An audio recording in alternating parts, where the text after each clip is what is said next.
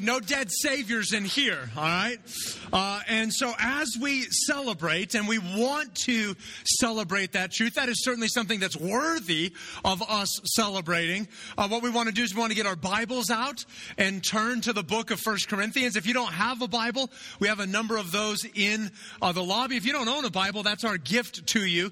Uh, but First Corinthians 15 is where we're going to be uh, this morning, looking at the resurrection of Jesus. And as you're turning to 1 Corinthians 15, let me start by asking you this question. Uh, ha- ever had a time in your life where you've lost hope? Or maybe you've lost hope in another person, or maybe you've lost hope in humanity in general, or maybe you've lost hope in your own life, or uh, maybe you've lost hope in yourself. You ever been there? I think all of us at some level have, have wrestled with and been in that place where we've lost hope. My follow up question to you is how do you recapture that? How do you regain that? How do you get that back? And in some respects, can you even get that back?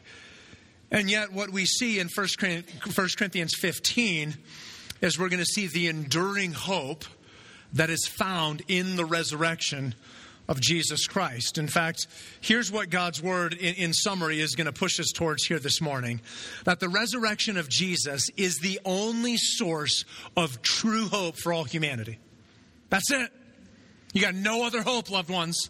Now, now, now that doesn't stop us from putting hope in other things, right? We, we, we uh, wrongly do that far more often than maybe we'd like to admit or confess, only realize that those are futile endeavors and they don't deliver. It is Jesus and Him alone that is the only source of true hope for humanity. And so, before we go any further, I think we would do well to stop, to pray, to ask God to open our eyes to see, our ears to hear uh, and so I would invite you to pray with me. Uh, and where we normally pray for a specific church in the area, we're going to pray for the Universal Church uh, here this morning. Why don't you pray with me? Heavenly Father, we thank you. Uh, we thank you for the enduring hope that's found in Jesus. We thank you for the enduring hope that you offer to us. God, we know, uh, God, I know on a, on a morning like this, uh, in, in, a day and time like this that, that for some of us we're, we're really excited and geeked up because we are remembering r- really the, the foundational dynamics of our life. And others of us maybe it's just a little bit weird and it's a little bit odd or i don't really get it. And yet, what we pray in these next few moments as we walk through your word, that your spirit would have the freedom to do what you want to do that you would have full control in this room. God, that we would be willing to submit and surrender ourselves to you, giving ourselves in totality over to you. And where we normally want to pray for another church, God, this morning I pray for the universal church. We think about brothers and sisters who for hours have gone before us in gathering together and celebrating this, this wonderful day. And we think about those who are still to come. Uh, not, not a number of people. Most of the world comes before us being on the West Coast. But, uh, but God, that, that, that even then there's still those who will gather uh, later in the day today to make much of you. And so would we simply find our place with the rest of your people in celebrating your great work? And God, would you help us now as we uh, walk through this rich and beautiful chapter around the resurrection to love you, to serve you, to be fully committed to you in all things. And so have your way and do what only you can do. And we pray this in your name, Lord Jesus. And all God's people said, Amen. Amen. All right, well, in 1 Corinthians 15, uh, as we begin to walk through this, the title of the message this morning is Resurrection Hope. And uh, as we work through the passage, uh, Paul will spend a decent amount of his time uh, up front really trying to um, lay the groundwork around both the gospel and the resurrection. And then as Paul does that, uh, probably about halfway to two thirds of the way through the text, there's going to be this pivot, and it's going to move away from laying the groundwork to the, the, the really the area and the means of hope that exist for uh, the followers of Jesus. And so we'll see how this hope plays out uh, with respect to you and I and what it means to hope in the resurrection. Uh, but three things specifically over the totality of this chapter on resurrection hope. And here's the first. In verses 1 through 11, we see that resurrected hope reminds us of gospel hope. That resurrected hope reminds us of the hope that we have in the gospel. Let me read the first 11 verses. Would encourage you to follow along as I read this. Paul says, Now I would remind you, brothers, of the gospel I preached to you, which you received, in which you stand, and by which you are being saved, if you hold fast to the word I preached to you, unless you believed in vain. For I delivered to you as of first importance what I also received that Christ died for our sins in accordance with the Scriptures, that he was buried, that he was raised on the third day in accordance with the Scriptures, and that he appeared to Cephas, then to the twelve. Then he appeared to more than 500 brothers at one time, most of whom are still alive, though some have fallen asleep. Then he appeared to James, then to all the apostles. Last of all, as to one untimely born, he appeared also to me. For I am the least of the apostles, unworthy to be called an apostle, because I persecuted the church of God. But by the grace of God, I am what I am, and his grace toward me was not in vain. And praise God that that's true for you and I as well, loved ones. On the contrary, I worked harder than any of them, though it was not I, but the grace of God that is with me. Whether then it was I or they, so we preach, and so you believed. We see this idea that resurrected hope reminds us of gospel hope. And, and, and, Paul here begins chapter 15 by saying to the Corinthians, Hey, church, listen, let me remind you of the hope that you have in the gospel. And of course, as we've been making our way through the book of First Corinthians, Paul has addressed a whole slew of different issues with this church. And so when he gets to chapter 15 and he's reminding them of the gospel, uh, most specifically, uh, or, or most recently, Paul has been rebuking them for some of the ways that they have failed to live the way that God has called them uh, to live and to operate. And so, so he's saying, listen, let me remind you of the gospel. Let me remind you of the hope that you have. Even though you failed, let me remind you of what God has done for you. Never been disciplined? Never been rebuked or corrected? And if you have, which we all have, you, you can appreciate what it is to be affirmed and loved by the one who's offering the rebuke or the correction. And that's what Paul's doing here. He's saying, Church, God is affirming you, his, or He's affirming His love for you in spite of your failures, because this is what the gospel does. And you might say, Mike, you keep saying that word gospel. What, what do you mean by gospel? Well, the word gospel literally means good news. You're like, okay, good news about what? Well, in short, it's the good news that God has rescued humanity from the judgment of his wrath that we deserved when we sinned against God. And the entirety of the Bible lays out this arc or this story of how God has rescued humanity. And so, if I were to try to summarize the gospel, let me give you four words that might be helpful in you wrapping your arms around the totality of what the gospel is. Here's the first word it's creation. That God created you and I to exist with him. Now, now God didn't create us because he was bored or because he was lonely or he's like, well, I don't know, the rest of the Trinity, they're kind of getting on my nerves. I need someone else to hang out with. Okay, God existed in perfect harmony and unity within the Trinity. He needed nothing else. It was His love and His kindness and His goodness towards us that said, Let me create humanity. And so God creates us. Here's the second word the word is fall. And in the fall, what you and I do is we reject God's rule over our lives. It starts with Adam and Eve, but it's true for you and I as well. The biblical word uh, that is often used to describe our rebellion or our rejection of God is the word sin. And so, as we rebel against God, as we reject what God has for us, sin enters into the world, not just into humanity, but throughout the entirety of the creative order. And it distorts and destroys everything. And part of what comes under this curse of sin is the curse of death. We die because we have sinned and sin has entered into the world. And God has a little bit of a dilemma on his hands, so to speak, because God is perfect and cannot and will not be in the presence of sin. And yet the entirety of creation is now corrupted by sin. And so God has a what are you going to do moment. Except God knew before he ever spoke creation into existence, this moment was coming. And so here's the third word, and it's redemption. See, God has a choice to make.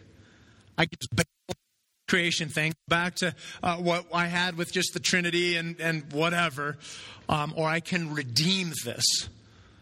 And I can redeem humanity and I can make this right. And so God chooses to redeem humanity in the only way possible by sending his son the only perfect sacrifice that would exist for, for men and women to bear the wrath, to bear the punishment, to bear what you and I deserved, but could never pay for. And so God sends Jesus to die on our behalf, and by faith in Christ, we are now restored to a right relationship with God, even though we still live in a broken world. And then the final word is really a word for the future but it's really a word for today as we think about the resurrection, and that word is consummation. And it's an idea that a day is coming where God is going to right all the wrongs. So, all the wrongs of this world, all the ills of this world, all the ills of your life and of mine, God's going to remedy that. That sin itself is going to die and cease to exist. And that creation and humanity will once again live in perfect unity and harmony with God the way that God intended in the beginning. Now, here, here's what you have to understand all of this, especially when we think about consummation, it's only for those who have surrendered and submitted their lives to Jesus. And, and, that's going to become a crucial piece for us as we walk through this. But when we talk about the gospel, that's what we mean the good news of creation, fall, redemption, and consummation. And this is the hope that we have. This is why we love the gospel, because without the gospel, we're lost. And this is what Paul's pointing the Corinthians back to. Brothers, sisters, let me remind you of what Christ has done. And notice specifically some of the ways that he does this. First of all, in verse 1 and 2, this resurrected hope reminds us of gospel hope. We see the effect of the gospel. In verse 1 and 2, uh, what we see Paul talking about is what the gospel does. Now, I would remind you, brothers, of the gospel I preached to you. And then notice the process he begins to unfold, which you received, in which you stand, and by which you are being saved, if you hold fast to the word that I preached to you. And so we're talking about this effect, this process. Hey, do you remember when you trusted in this? You remember when you submitted yourself to this? I would ask you, is there a point in time in your life where you turned from sin and by faith embraced what Christ has done for you? And maybe for some of you, yeah, years ago I did that and kind of out on that now. Maybe I've never done that. And Paul's reminding a church, more specifically the people of God, hey, there was a moment where you really did believe this and God changed and transformed you. And if that's true, then you stand in the gospel. Not in moralism, not in good works, not in trying harder, not in being better, which will ultimately lead to failure. You stand in what Christ has done, not in what you and I would attempt to do. And it's in that that you and I are being saved. And so the Word of God preached to the, the people formed the basis of belief in God's work. That's what Paul's telling us here in the gospel. Not that we're saving ourselves, it's that God has saved us. So we see the effect of the gospel, what the gospel does. Secondly, look at verses 3, 4, and 5. We see the substance of the gospel, which is really what the gospel is. Look at what he says. Verse 3 For I delivered to you as of first importance what I also or what I also received that Christ died for our sins in accordance with the scriptures. That he was buried and that he was raised on the third day in accordance with the scriptures, and that he appeared to Cephas and then to the twelve. And so we see the substance of the gospel. This is what the gospel is. In fact, let me highlight a couple of things that Paul uh, brings to our attention here. First of all, that Jesus died for our sins.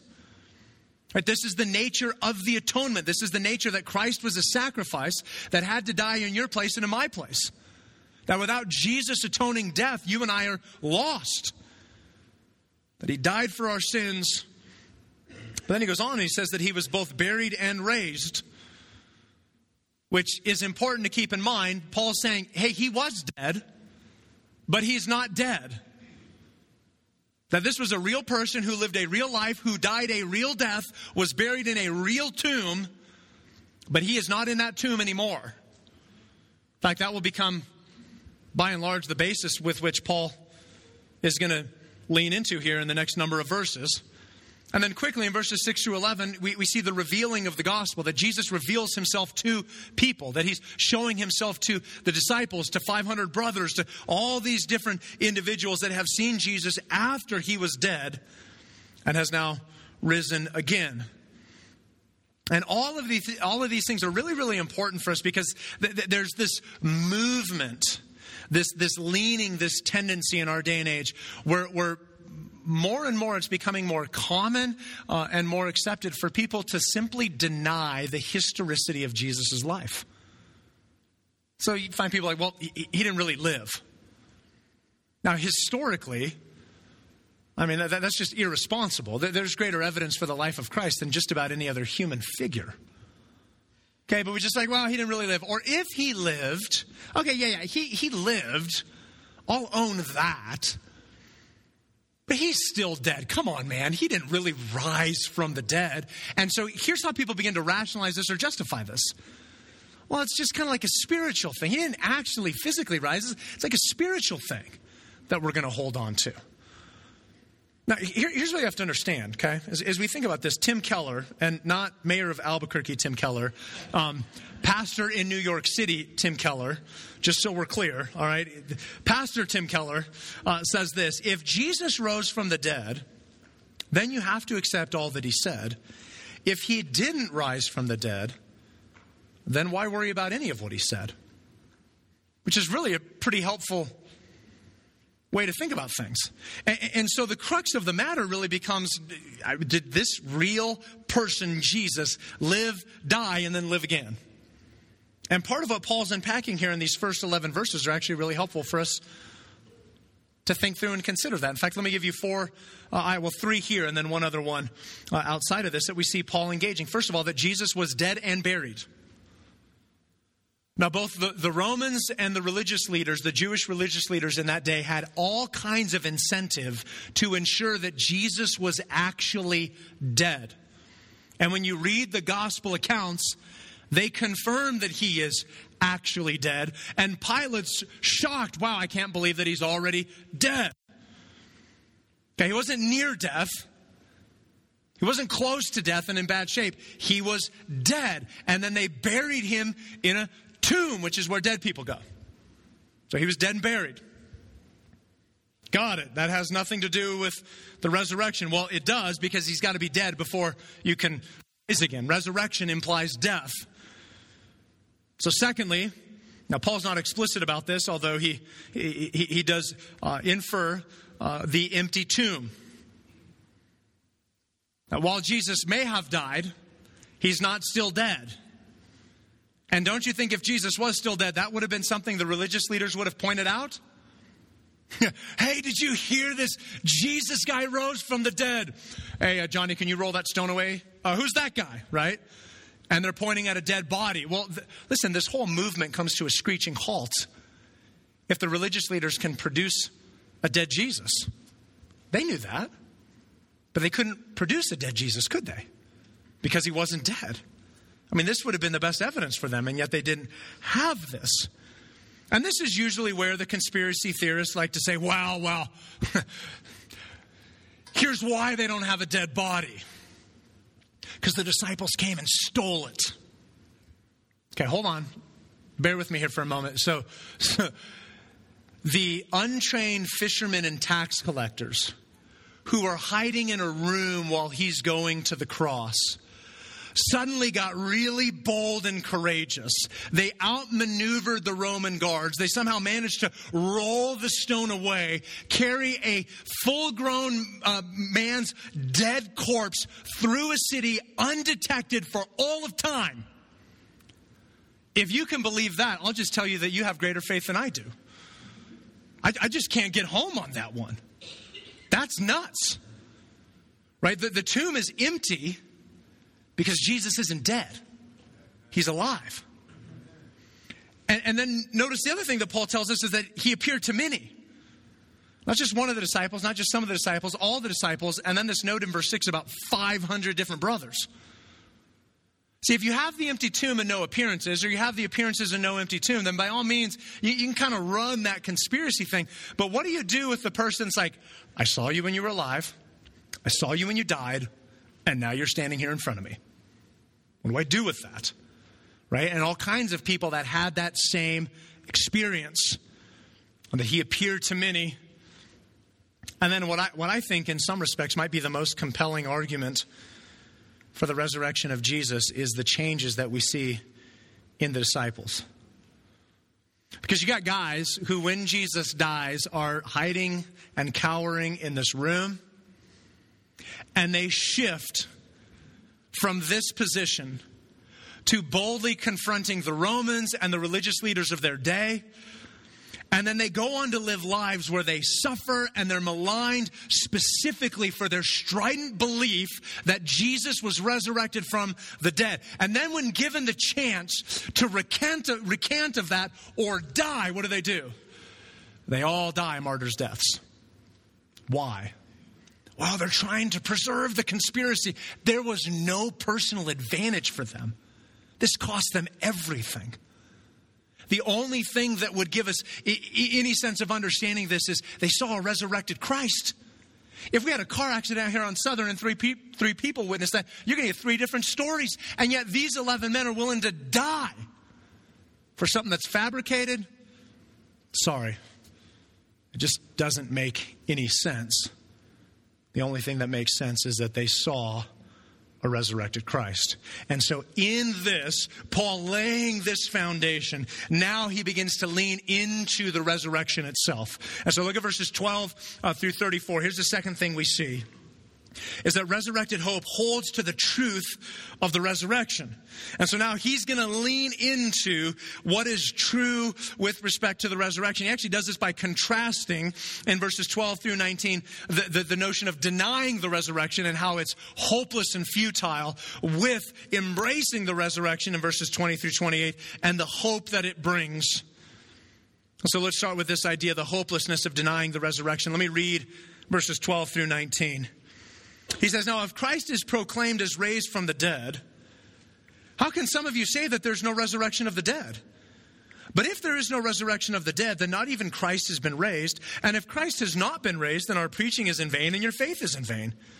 We're even found to be misrepresenting God because we testified about God that He raised Christ, whom He did not raise, if it's true that the dead are not raised. For if the dead are not raised, not even Christ has been raised, and if Christ has not been raised, now listen to what he says here your faith is futile, and you are still in your sins. And then he goes on and says this in verse 18 and 19 Then those who have fallen asleep in Christ have perished. And so, just like those who have gone before us, and they lived, and they died, and they're dead, and they're still dead, that you and I will go on to that same uh, utterly a disappointing future that we're just going to cease to exist. Which is why Paul finishes with this If in Christ we have hope in this life only, we are of all people most to be pitied. The hopelessness of denying the resurrection. Let me just try to bottom line what Paul's saying here. Paul's saying, hey, listen, if there is no resurrection, then Jesus is still dead. And if Jesus is still dead, your preaching is in vain, your faith is in vain. You have misrepresented God because God isn't really alive. Um, you're still in sin, which is a real bummer because when you die, you're going to stay dead. You have no resurrection hope in front of you. Oh, and by the way, you're wasting the entirety of your life. Now, how is that for a feel good message on Easter Sunday, right? I mean, you're like, man, that just gives me a lot of warm fuzzies. He's talking about the hopelessness in this. Right? Because biblical faith is dependent upon a risen Christ. If he hasn't risen, there's no escape from sin and death for us. And it means that you and I have no hope. And so the, the death of Jesus is necessary to atone for sin. But if he doesn't rise from the dead, you and I won't either. So we can atone all we want for the cost of sin but we're still dead. And we're hopeless without a resurrection. Now, let me just stop here for just a moment and say what you and I will do or what we won't do with the resurrection is a life altering decision. And so think of this as you and I coming to a major, major, major crossroads And these, the, the, directions that we move from here are going to lead to radically different places. All right, life altering places. And so as you come uh, to these crossroads, uh, so much is online. Really, everything is on the line. And, and so here's what we tend to do as people when everything's on the line. Most people, if it's going to be all or nothing, tend to hedge their bets. I'm, I'm going to go partially here, I'm going to go partially here. Why? Because I don't want to lose it all. And, and, and so, so I, am going to try to get the best of both worlds. I'm going to try to, to make sure I don't lose everything. And so we, we, we, we kind of hedge on things. And we do this all over the place in our lives. We do this with our, with our health our finances or our relationships. And yet the, the fascinating thing, here, here's how this plays out in our spiritual lives, is that when I do this, I try to ride the fence spiritually. And so, what that means is, yeah, g- give me some of Jesus. I-, I, like the whole grace and the love thing. I'm really into that.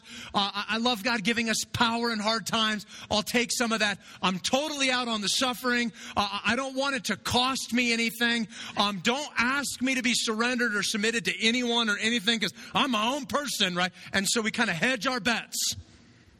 We'll take part of it, but not all of it. And we end up playing this really silly game with the most crucial aspect of our life. And what you have to understand is that the resurrection isn't something that you can kind of or sort of be in on. Right? It's not like I'll go 50 50 with this and something else. You can't hedge with the resurrection. It's kind of like pregnancy. Now, you imagine asking a woman, Are you pregnant? Kind of. What are you having a cat? Like, how are you kind of pregnant? What's going on in there? Right? You are or you aren't. And with respect to the resurrection, the same is true. You're in or you're out. In fact, Paul illustrates this, or Luke illustrates this of Paul in Acts chapter 17. You can flip there if you want to. If not, you can just listen and I'll read. But in Acts 17, Paul is ministering in Athens. And he's, he's ministering to really a, a quite diverse group of people that are coming from a variety of different perspectives. And he's sharing uh, the gospel with them. I'm going to pick it up in verse 30. Uh, Paul says this He says, The times of ignorance God overlooked. But now he commands all people everywhere to repent, right? So this is this call to turn from sin and towards Jesus. Listen to what he goes on to say because he's fixed a day in which he will judge the world in righteousness by a man whom he's appointed. Now, he's talking about Jesus here. And that Jesus is going to judge the world and, and that he's appointed him for this. And notice how Paul moves us forward next. And of this, here's how you can know that this one who's been appointed to this task is true. And of this, he's given assurance to all by raising him from the dead. That's how you're going to know. Because he's going to be raised from the dead. Now, notice the response of the people. Verse 32. Now, when they heard of the resurrection of the dead, some mocked, others said, We'll hear you again about this. And then down in verse 34, some men joined him and believed. See, you're going to land in one of these two spots. You're going to land in a place where you're going to mock and reject, or you're going to land in a spot where you believe and embrace. And you say, well, what about this other group? Well, so, some of you might be here today. You're like, you know, I'm, I'm not really sure, and I'm, I'm, trying to figure this out, and I'm trying to navigate this. I can't totally get my head around this. And I want to understand, well, okay, that's great, and we're glad that you're here. I'm just telling you, you're going to move down the road, and at this crossroads, you're going to begin to go one way or the other. And it's going to lead to radically different destinations where you are either going to mock the resurrection or you are going to believe the resurrection. Even a non decision or apathy is a decision with respect to the resurrection. There's a great quote says this If Jesus rose from the dead, nothing else matters. But if Jesus didn't rise from the dead, then nothing else matters. And the resurrection demands a decision from us all. And there is a hopelessness and a futility in denying that. But notice where Paul moves now, starting in verse 20, when we see the hopefulness in embracing the resurrection. In fact, notice the definitive nature with which Paul speaks and the confidence that he has in the fact that Christ has been raised from the dead. That's what he starts with. But in fact, Christ has been raised from the dead. The first fruits of those who have fallen asleep. For as, for as by a man came death, by a man has come also the resurrection of the dead. For as in Adam all die, so also in Christ shall all be made alive. But each in his own order. Christ the firstfruits. Then at his coming, those who belong to Christ. Then comes the end when he delivers the kingdom to God the Father after, after destroying every rule and every authority and power. For he must reign until he's put all, all his enemies under his feet. I love this next line. The last enemy to be destroyed is death. That God is going to kill death. Isn't that wild? For God has put all things in subjection under his feet. But when it says all things are put in subjection, it is plain that he, Jesus, is accepted who put all things in subjection under him. When all things are subjected to him, then the Son himself will also be subjected to him who puts all things in subjection under him, that God may be all in all the hopefulness in embracing the resurrection. And you might go, well, of course Paul is going to advocate for it. It serves his purpose. It might be helpful to know that Paul, before giving his life to Jesus, used to persecute and murder Christians. In fact, he says that back in verse 9 of chapter 15. I'm least of all the apostles, unworthy to be called an apostle because I persecuted the church of God. So, what changed this man? Well, same thing that changed the disciples. He saw a resurrected Christ. So, let me bottom line verses 20 to 28 for us. Here's what Paul's saying that Jesus did in fact rise, and he will make all who are his alive again, and, and he's going to deliver the kingdom to God. He's going to put all his enemies under his feet, that death itself is going to die, and that God will be all in all, and that all evil will be defeated.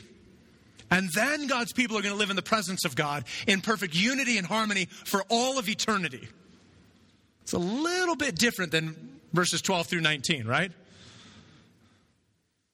I think Paul's even going a little further so far as to say that to deny the resurrection is equally to deny the reign of God. So you can't hedge on this. You can't go 50 50 on this. You can't sort of be in on this. You are in or you're out. And so let's just go right at this. Right? Because if you think about this crossroads, we're going to go one of two directions with this. So let me start with the non believer, the non follower of Jesus. What does this mean? Here's what this means that today, listen, today is as good as it's ever going to be for you. This is as good as it gets. Now, admittedly, right, some of you live pretty good lives, pretty comfortable lives, pretty enjoyable lives. And it's possible that tomorrow might be a little bit better, or maybe today's going to be a little bit better and tomorrow's going to be not quite as good. But this is as good as it's ever going to get. And while it admittedly may be good, it's, it's got no comparison to eternity. Now, hold that in contrast for the believer for the one who surrendered their life to Jesus, today is as bad as it's ever going to get. This is the worst that it will ever be. And again, right, tomorrow might be a little bit worse than today, or maybe it's a little bit better than today, right? The ebbs and the flows of life. But this is as bad, as bad as it will ever be. So maybe let me sum it up this way your best day in this life will be dreadfully worse than your worst day in eternity. Yeah, amen, right? Praise God for that. But that's only for those who are submitted to Christ. For those outside of Christ, this is as good as it gets. And then it's going to get a lot worse. Because even today, what you may or may not be aware of is part of why your life is so good is you are living still in this, the, the shadow of God's presence and in His common grace. And when you get to the other side of this life, all of that is gone. And the only reason any of us would even hint at thinking, well, I'm going to live it up for today, it's because of God's kindness and this shadow of His presence. the hopefulness in embracing the resurrection. Just real quick, verses 29 through 34, Paul talks about uh, really the consequences that come when we deny the resurrection. And what he really moves us towards is the meaninglessness and the futility of our life. He's saying, man, the, the, your life is miserable. And he actually gives a, a, handful of different examples. One is he talks about baptism. And, and, he uses baptism. Now, think about baptism. The whole power of the metaphor in baptism is that we identify with Jesus in his death. And, and then what do we do when we come out? We identify with his resurrection. So think about baptism without identifying with the resurrection of Jesus. What happens? We just hold you underwater and you drown, right? That, that's what happens. That's miserable, okay? But, but that's kind of what he's talking about. That's the, the futility of this. Or he talks about suffering, that there's no redemptive quality to suffering. Some of you are suffering today. You're suffering physically, or you're suffering relationally, you're suffering in, suffering in some component. And, and as a pastor, what I want to do is lovingly encourage you. But if the resurrection doesn't exist, here's all I've got for you. That's a real bummer. I hope it changes. Well, this is a chronic issue. Well, then the rest of your life is lame, and then you're going to die and cease to exist. That's the best I can give you. That's what Paul's saying. The futility the absolute futility of no resurrection. And then he goes so far as to say, hey, by the way, you're pretty much drunk and you're wasting your life. Just saying you're not thinking right about these things. Resurrected hope holds to the truth of the resurrection. And here Paul pivots.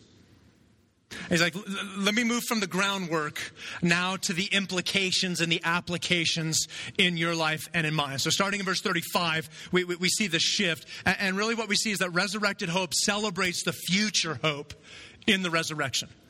The resurrected hope celebrates the future hope in the resurrection. And, and as a believer, so much of what we'll talk about, uh, or at least at times it seems like so much of what we talk about is the future, the future, the future. Well, because as a believer, so much of our life is really just a spiritualized form of delayed gratification. That all forego something that's decent today to have something that's far better tomorrow, and I get to hold on to that, that, that thing tomorrow for all of eternity, not just for a season or for a moment.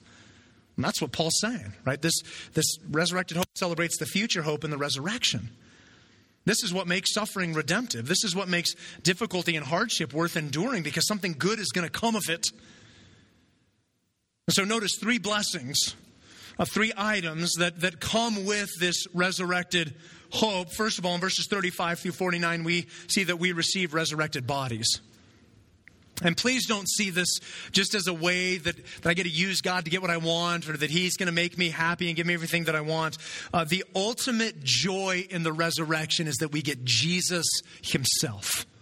So let's be really clear about that up front. Because as we talk about some of these other benefits and blessings, what I don't want us to lose is the greatest benefit and blessing of all is that we get Christ. And notice what he says in verse 36. He says, well, actually, let me go back to verse 35. Here's the questions that he's going to unpack here over the rest of the chapter. How are the dead raised? What kind of body do they come? Verse 36 You foolish person, Paul has no problem being honest, right? You foolish person, what you sow does not come to life unless it dies. Now, don't miss this crucial truth. Right? Paul is calling the church to come and die to themselves so that we are able to live not in the brokenness of this world, but in the fullness of eternity with Christ. See, the gospel will call you and I to come and die to ourselves, but in dying to ourselves, we live for Jesus, which is far better than actually living for ourselves.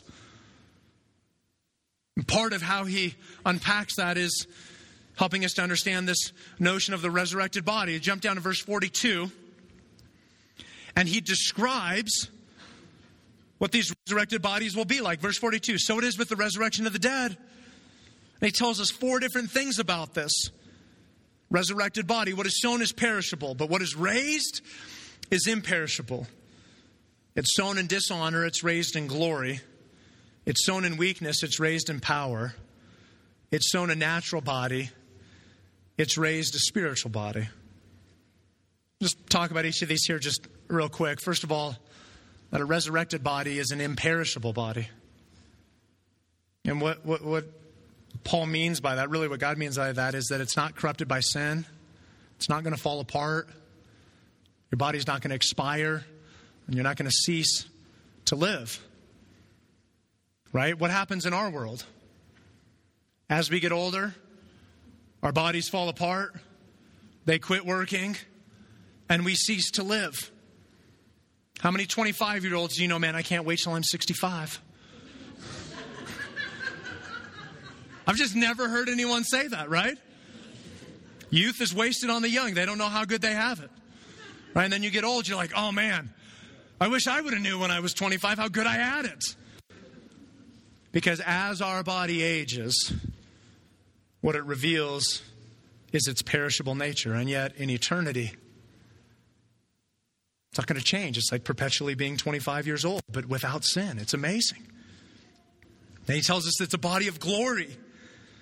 And that's really a body without the intrusion of sin and its effects. I, I, think part of what Paul's getting at with this, this body of glory is really a body that completes the fulfillment of God's design when he first created humanity. It's like we get a return to the garden, but there's no possibility for sin anymore. And it's this, this glory that comes from this and is, is ascribed to God. It's a body of power.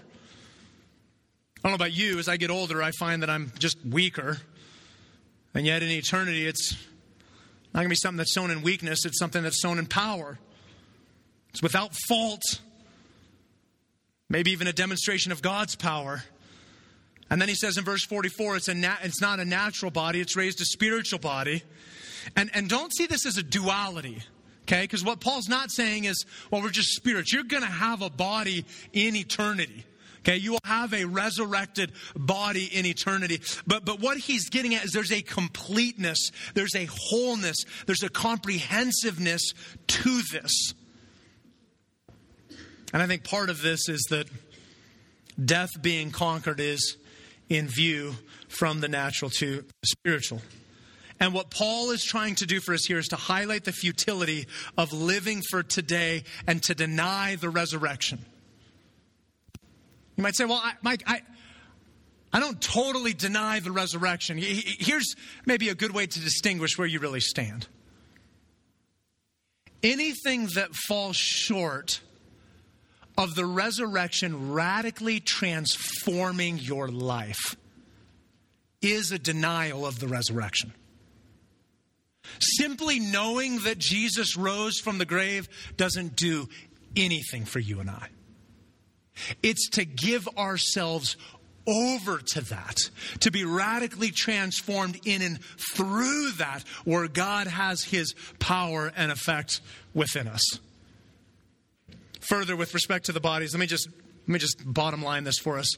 Um, here's the futility of living for the here and now, loved ones is that you can drink all your protein shakes every single day and you can work out every single day and you can eat organic everything and you can go vegan, which is kind of like a form of dying already, right? If there's not bacon, are you really living? Okay? But, but all that being said, what's going to happen? Your body is still going to get old, it is still going to deteriorate, and you are still going to die. You can do everything in your power to stop it, but you can't stop it. And that's the futility that Paul's talking about here in denying the resurrection. And yet, for those who are in Christ, as our bodies break down, listen to me, church, listen to me, as our bodies break down, it actually reminds us that something better is coming. And so, as your body fails you, it's actually a means of God's grace to remind you that's okay. This is temporal. The good stuff's still coming. We receive resurrected bodies. Secondly, look at verses 50 through 57 that we celebrate victory over sin and death. And really, we're celebrating Jesus' victory over sin and death. And he's reminding us that we're victorious with Christ. Look at what he says. I tell you this, brothers, flesh and blood cannot inherit the kingdom of, cannot inherit the kingdom of God, nor does the perishable inherit the imperishable. Behold, I tell you a mystery. We shall not all sleep, but we shall all be changed in a moment, in the twinkling of an eye, at the last trumpet. For the trumpet will sound, and the dead will be raised imperishable, and we shall be changed. Praise God for that. For this perishable body must put on the imperishable, and this mortal body must put on immortality. When the perishable puts on the imperishable, and the mortal puts on immortality, then shall come to pass the saying that is written. And he quotes here from Isaiah Death is swallowed up in victory. Oh, death, where's your victory? Oh, death, where's your sting? Paul's mocking sin and death. The sting of death is sin, and the power of sin is the law. But thanks be to God who gives us the victory through our Lord Jesus Christ. Right? We celebrate victory over sin and death. I mean, think about this. How does your life change when death is not the worst thing that can happen to you? Think about that. I mean, how freeing is that? I'm going to kill you. Really? That'd be awesome. Uh, okay, maybe not. Yeah, that's great too. What is wrong with that person? See, that person understands what Paul's talking about in Philippians 1 that to live is Christ and to die is gain. I mean, how do you come at a person that lives that way? Well, I'm not going to do anything to you. Awesome. I get to live for Jesus. Okay, I'm going to kill you. That's even better. I win. I don't know about you, I'm a big fan of win win situations. Philippians 1 for the believer is the ultimate win win situation. I mean, that's an amazing truth. That the, the, death is not the worst thing that can happen to me. That, that is a glorious and wonderful truth. But listen to me. It's only true for those who are in Christ. If you're here today and you're outside of Christ, that does not extend to you. In fact, death would be the worst thing that could happen to you outside of Christ. See, Jesus conquered sin on the cross. Jesus con- conquered death when he rose. And in Christ, we are given the opportunity to conquer both sin and death. But it is only in and through Christ that is accomplished.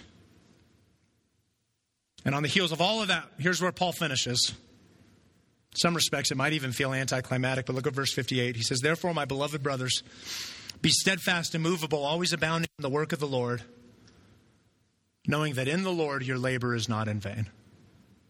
And so much of what he's talked about is what's to come, what's to come, what's to come. But where he finishes in verse 58 deals with today. And I just wrote this down that you and I would live steadfast today. That we live steadfastly today because it matters tomorrow and in eternity. That we live steadfastly today because our work in the Lord, our labor in the Lord is not in vain. That God redeems that struggle. God redeems that difficulty. There's value and purpose in the midst of the hardship. That's why we live steadfastly because there's an eternal value that's connected to that. All right. What do I do with this? How am I to think of this? Uh, how does this intersect with my life? Well, let me run us back to those crossroads as we as I try to land the plane for us here. Really two groups of people. Right? We saw in Acts 17, there's those who mock and there's those who believe. Let me start with those who believe. If you are in the group of a believer in Jesus, what do I do with all of this? You marvel and you celebrate this. That, that, that you excitedly and joyously appreciate and worship Christ, that you feast with friends and family, that you remember this. And, and here's the great thing not just today, we don't got to wait till next year. You show up next Sunday and we do it again. Because the resurrection is equally binding and equally important for us. That every single day I get to celebrate this. And for those who are in Christ, we celebrate this because we have an eternal hope that's fixed in Christ. Okay, how about for those who aren't in Christ? Not a follower, I'm not a believer in Jesus. What, what, what do I do with this? Well, my encouragement to you would be to repent and embrace. Now, repent is just a word that means turn, and so to turn from sin. And to embrace is to embrace Jesus. See, because inasmuch as much as we've talked about all these wonderful and glorious truths that are in 1 Corinthians 15, um, they're not true of you. At least not in this moment. And, and you need to hear that, that you're outside of this. This isn't some universalist uh, perspective that we all get this. This is true for people who surrender their life to Jesus. Now, my encouragement, my pleading with you, if I could implore you in any way possible, is that you would do just that, that you would surrender your life to Jesus because it can be true of you. Okay, so what, what, what, would it mean for me to surrender my life to Jesus? What, what would that look like? What was that going to cost me? What does that mean? Okay, well, it means a few things. First of all, it means that you acknowledge your sin, you acknowledge your rebellion, you acknowledge that you've rejected God and His ways. You've said, you know, I'm going to do this my own way. And it hasn't worked. You accept by faith the fact that Jesus died in your place. That you sinned against him, and God's response was, I'm going to send my son to take the punishment that you deserve. And, and in that, I'm going to be restored and made right with God. You accept by faith that Jesus rose from the dead. Right, and the benefit of that is that he is going to raise you too from the dead to live in eternal life and perfect harmony and unity with him. And, and here's the problem, loved ones, is far too often this is the point in the conversation where we stop. And we shortchange and we cheat people out of the fullness of the gospel. So let, let, me just fill out what the biblical mandate for the truth of the gospel is for us that in being restored, to God, we are not restored as peers. We're not restored as equals. God's not our buddy or our pal or our amigo or my homie or any of those other things. Jesus is the king. And you are a submitted and subjected follower to that king. Which, mean, which means when the king says, I want you to do this, you do what the king tells you to do. And if the king says, I don't want you to do this, that you don't do what the king tells you to do. Now, you're going to fail because that's what we do. We're, we're, we're, sinners and we're fallen in this. But what you and I have to understand is the gospel calls us to come and die to ourselves. And unfortunately, what some of you have had is you've had this version of Christianity that's been pitched to you as hey, if you will pray a prayer, and you'll tell Jesus you're sorry, then he makes everything better and you can do whatever you want. And that is not the gospel truth. That is a lie from the pit of hell. And, and, and I know humanity enough to know that at the end of the day, what you and I really want is the truth. Because when you go to the doctor, you don't want the doctor to tell you what you want to hear. You want the doctor to tell you what's actually on that chart. Right? And when you go to your financial advisor, you don't want your financial advisor to say, hey, you got 19 million. You want him to tell you what you actually have. You have $4.32 left in savings. but at least you know what you're dealing with when you go to the mechanic. Right? Oh, yeah, everything's good. And then when you're in the middle of nowhere, you wish he would have been honest with you. So, in the same way that I know we want that to be true in other facets of life, I think it's fair and safe to say that we want it to be true in this facet because this is far more important than any of those other facets.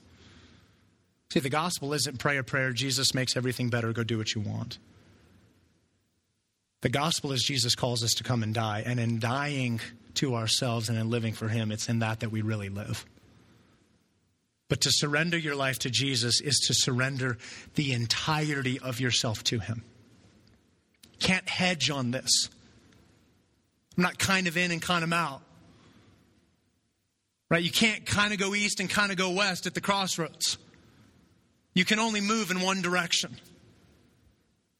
And so, if this is true of you, or if this is not true of you, to be submitted and surrender to Jesus, then what I would simply do is I would invite and implore you to not leave here without being restored and made right with God. And in a moment, I'll pray. We'll sing one final song, and then afterwards, we'll have folks up front on the sides, in the middle. Um, elders and elder wives in the room, raise your hands. Um, so you can see Kyle's in the booth, right? Some some different folks come grab me. The person you came with, grab them. The person sitting next to you say, "Hey, you know anything about this?" "Yeah, I do." Okay, talk to them. Happy, happy, happy to help you navigate what is unmistakably the most important decision of your life. Finally, let me just close with this for all of us that our response to this is that we would hope in the future by hoping in Jesus. And the resurrection and the gospel is not some veiled way of making it all about me. The resurrection and the gospel helps to remind us that it's all about Jesus. And the greatest source of joy and the greatest satisfaction of joy that you and I can have is ultimately found in Him. He is the greatest treasure. Now, there's plenty of other blessings and benefits, but they all pale in comparison to Jesus Himself. And so, if you don't know Him, I would invite you to come and meet your King. And if you do know him, that you would marvel and celebrate at his goodness and kindness towards us. Let's pray. Heavenly Father, we thank you just for what a good and gracious God you are. We thank you that, that in you, God, while we don't deserve any of, of, of what we get and receive, God, you're far uh, kinder, far more gracious, far more merciful than what we deserve. And so, God, I pray in, in, a room like this, on a day like this, inevitably, there are people here that, that are not followers of yours. And God, I pray that today would be the day that no longer, that that is true no longer. I'm not going to play games. I'm not going to hedge my bets. I'm not going 50 50. I am going to give myself entirely to Jesus that there would be a newness of life that you would bring about in this. But inasmuch as much as we pray uh, for those who are not believers, God, I think about those who have been believers 30, 40, 50, 60, 70, 80 years. And God, maybe for some of us, we're just running through the motions. It's just another Easter. You go to church, we'll eat ham and go on about our day. And we've missed the magnitude and the wonder and the splendor and the glory of what you have offered to us. So, God, forgive us if there's any casual, uh, apathetic, inoculated, indifferent approach that we would have to you. And that you would be worshiped and you would be glorified, and much would be made of you. Jesus, we pray that you would make this true of us. We pray this in your name.